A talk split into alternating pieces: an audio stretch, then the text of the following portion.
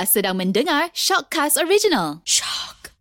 Salam perjuangan buat semua pendengar Shockcast dan salam kemerdekaan yang ke enam puluh tiga. Mengungkap erti kemerdekaan tidak sempurna jikalau tidak menzahirkan kisah pahit getir anggota tentera kita mempertahankan kemerdekaan dan keamanan negara. dua puluh tujuh tahun yang lalu, tercatat sejarah negara, terlakar kisah kesatria tentera kita.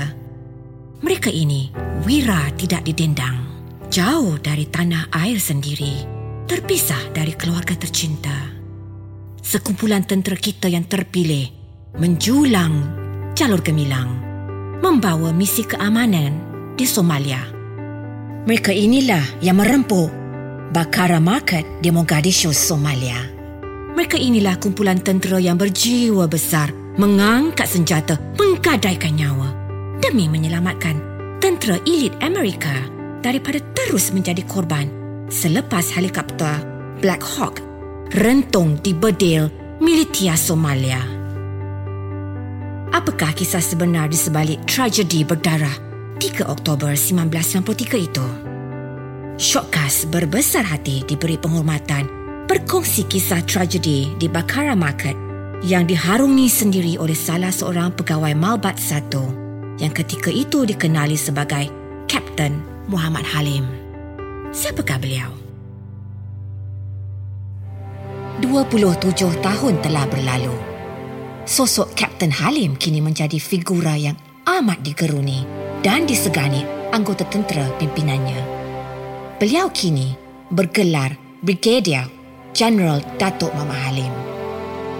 Kisah Bakara Market yang selama ini tersimpan rapi kembali diselongkar dari pura ingatan. Kejadian yang penuh semangat juang ini dicatat menjadi sebuah kisah penuh inspirasi. Ia diberi judul Belang Harimau Besi, lambang kegagahan tentera kita. Buku istimewa ini bakal diterbitkan oleh Dewan Bahasa dan Pustaka pada bulan Oktober dua ribu dua puluh. Harum manis si daun pandan, gugur sehelai di sarang tempua. Hancur jasad, berkecai badan, demi negara ku perjuangkan jua. Sebagai anggota tentera, di kalbu mereka sentiasa tersemat sumpah perwira. Bibir melafazkan sumpah, jasad dan jiwa menyempurnakan dan mengutarakan segala kata-kata. Macam mana ya kita di sana nanti? Kita bawa misi keamanan, bendera negara tersemat di dada. Di mana pun kita, perjuangan kita tetap sama. Kita berbakti untuk maruah negara. Betul. Semangat biar rapi dalam dada. Kita akur pada arahan dan perintah. Buat yang terbaik. Faham semua? Faham, Tuan! Tiga ke empat bulan ni, tumpuan semua pada misi ke Somalia. Kita berlatih dua puluh empat jam sehari, tujuh hari seminggu. Faham semua? Tak ada masa rehat dan tak ada cuti. Faham? Faham, Tuan! Nanti kita wajib hadir ke kelas di U I A. Kelas apa, Tuan? Kelas untuk kita faham tentang adat dan cara hidup orang Somalia. Biasalah, masuk kandang harimau kita mengaum, masuk kandang kambing kita mengembek. Nak hidup di tempat orang, kenalah ada adab dan budi bahasa. Bukan main redah je, faham? Fokus dalam kelas dan jangan main-main. Baik, Tuan. Faham, Tuan! Kapten Halim bertindak sebagai penolong ketua Company A telah bergerak bersama kumpulan pendahuluan yang dipimpin oleh Colonel Abdul Latif bin Ahmad sebagai Komander Malbat satu beserta lapan belas pegawai dan tiga puluh dua anggota lain-lain pangkat L L P. Kumpulan pendahuluan berlepas ke Somalia pada lapan belas Jun sembilan belas enam puluh tiga dengan menaiki pesawat udara C seratus tiga puluh Tentera Udara Diraja Malaysia melalui lapangan terbang Subang. Mereka akur kepada arahan dan perintah tanpa memikirkan pertempuran yang maha ganas bakal dihadapi di sana. Menurut Datuk Halim, latihan mental dan fizikal diperkasa dalam tempoh yang panjang sebelum mereka berlepas ke bumi Somalia. Latihan fizikal diselang-selikan dengan kuliah bahasa dan adat resam orang Somalia yang disampaikan oleh penuntut negara tersebut yang belajar di Universiti Islam Antarabangsa U I A Malaysia. Anggota-anggota juga mempelajari perbualan bahasa Inggeris harian dan syarahan-syarahan motivasi dari semasa ke semasa. Kontingen Malaysia yang berkekuatan lapan ratus lima puluh anggota tentera ini terdiri daripada elemen pemerintah, elemen tempur iaitu dua kompani infanteri mekanis dan satu kompani infanteri standard dari Batalion Ketujuh Regiment Askar Melayu Diraja yang berpengkalan di kepala batas Alustar Kedah. Akhirnya, selamat sampai ke Somalia. Mereka menempuh lapan jam waktu penerbangan lalu singgah di Maldives untuk mengisi bahan api dan meneruskan lagi penerbangan selama lapan jam sebelum akhirnya tiba di lapangan terbang Mogadishu pada sembilan belas Jun seribu sembilan ratus enam puluh tiga. Setibanya di lapangan terbang Mogadishu pada jam sepuluh, kumpulan telah disambut oleh pegawai-pegawai tentera Malaysia yang bertugas sebagai pemerhati P B B di Somalia. Lapangan terbang Somalia diselenggarakan oleh Angkatan Tentera Amerika Syarikat. Saat inilah segala-galanya bakal bermula. Ujian pertama menanti saat mereka mengamati lapangan terbang yang bersempadan dengan laut yang terbuka luas itu. Semuanya begitu daif. Prasarana sifar, air, juga sifar. Lain macam je diorang pandang kita ni. Eh, betul lah. Kita ke sini atas tugas. Kenapa diorang perhati kita atas ke bawah? Macam kita pula ada buat salah. Buat tak tahu je. Kita datang tempat orang, waspada semua. Yang penting, kita ada misi negara. Macam padang jarak, padang terkukur tempat ni. Jangan berkeluh. Kita di sini adalah medan yang terbaik untuk kita cari pengalaman. Tempat tinggal pun tak disediakan. Hah? Biar betul, Tuan.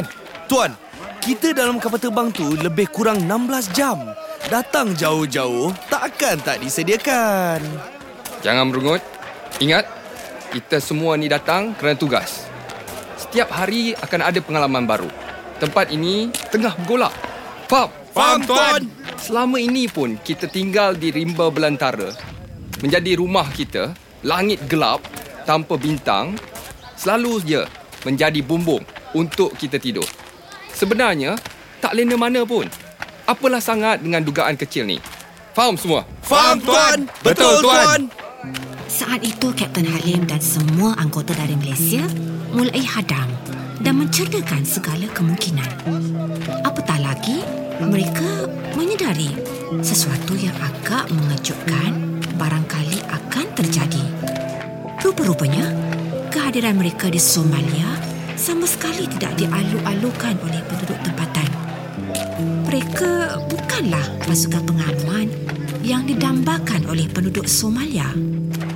Kelingan mata yang tajam lagi sinis serta bahasa tubuh yang menjengkelkan membuatkan Kapten Halim dan anggota lain harus tangkas berfikir dan sentiasa bersiap siaga.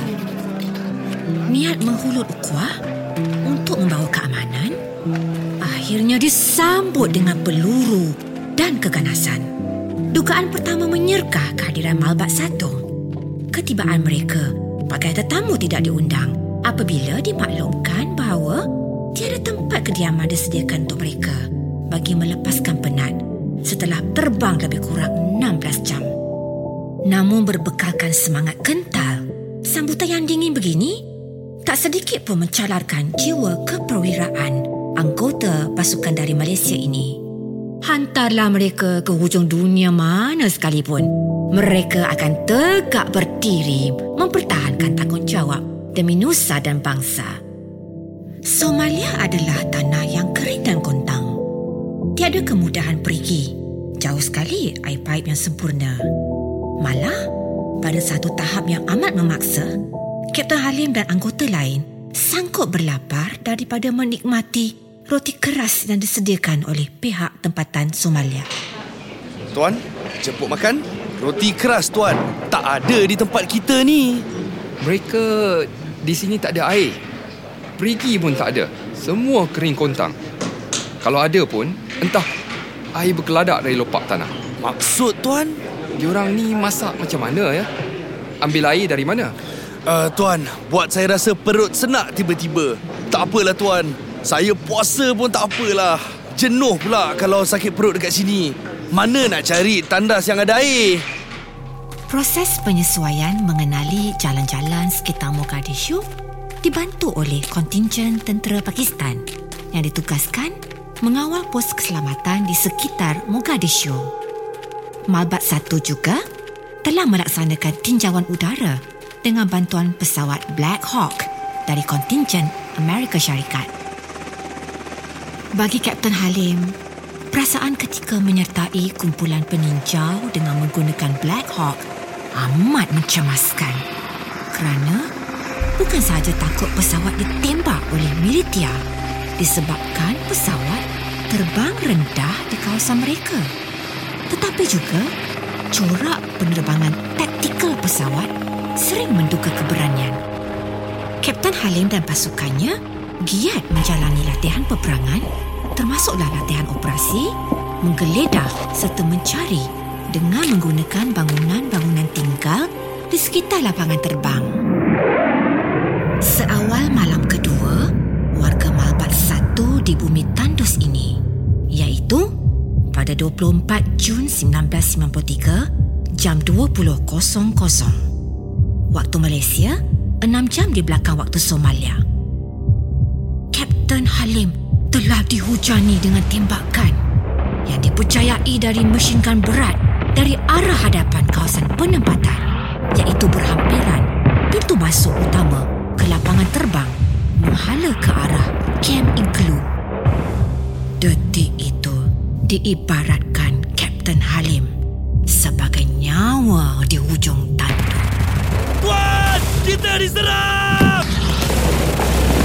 Tuan, tembakan dari arah pintu masuk airport, tuan! Tahan, tuan! Tahan! Ambil pelindungan! Nampak musuh! Tembak!